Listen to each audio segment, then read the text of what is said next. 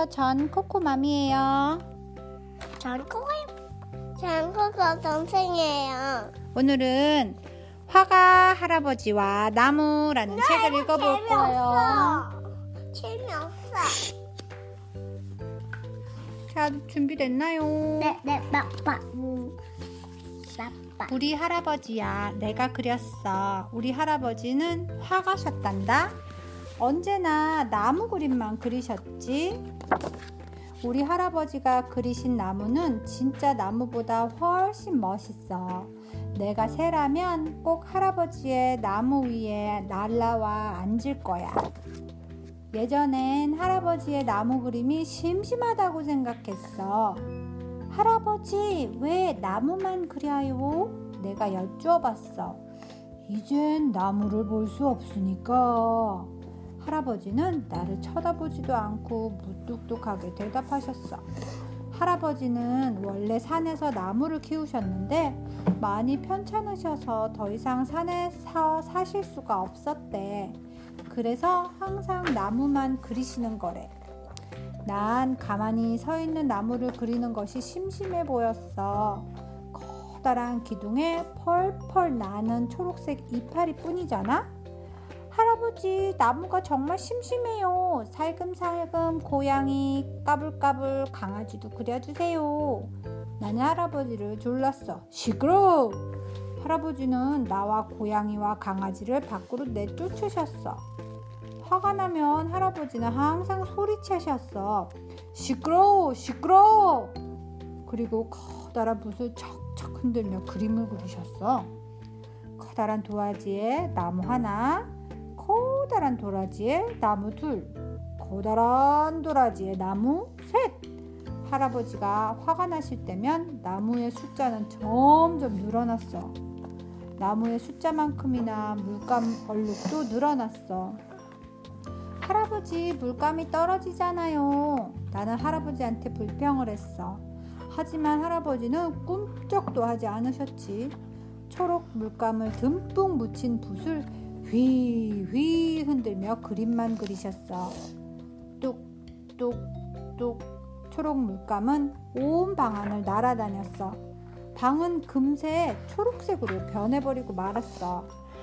할아버지, 부르는 내 이마에도 초록 점이 생겼어. 왈왈왈! 짖는 강아지의 등에도 초록 점이 생겼어. 우린 옆집의 얼룩 강아지처럼 물감을 뒤집어 쓰고 다녀야 했어.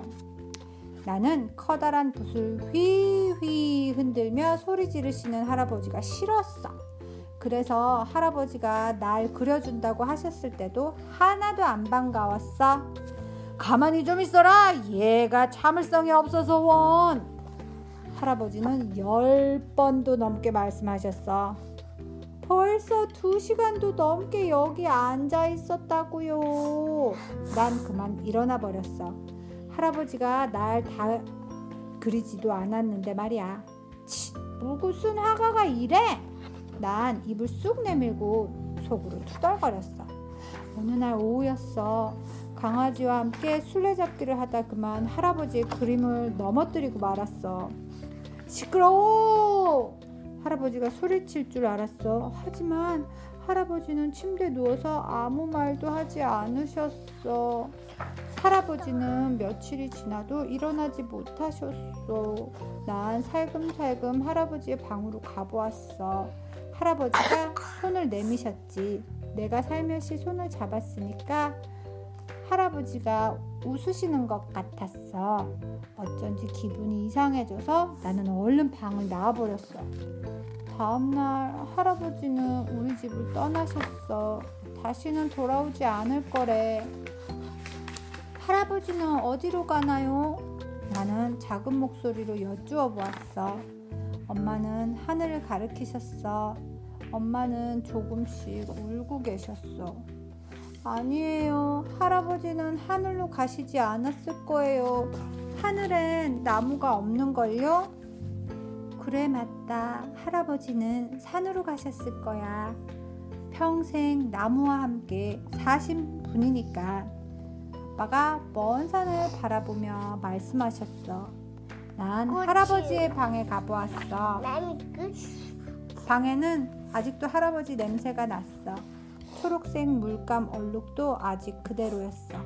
난 기분이 더 이상해졌어. 시끄러워! 소리치는 할아버지 목소리가 들리는 것 같았어. 어깨가 조금 움츠러들었지. 시간이 흐른 뒤에 할아버지는 가끔씩 내 마음속에 찾아왔어. 그럴 때면 난 할아버지의 방에 와서 할아버지처럼 서서 창밖의 나무를 바라보았어. 그러는 동안 내 마음속에는 나무가 한 그루 자라났어. 초록색 깃파리가 펄펄 나는 커다란 나무. 그리고 난 깨달았단다. 할아버지가 어디로 가셨는지. 할아버지는 내 마음속에 나무로 들어오신 거야. 할아버지의 나무는 정말 멋져. 할아버지의 그림처럼 말이야. The end. The end. Bye bye. 끝났습니다. 끝났습니다. Bye bye. See you later, alligator.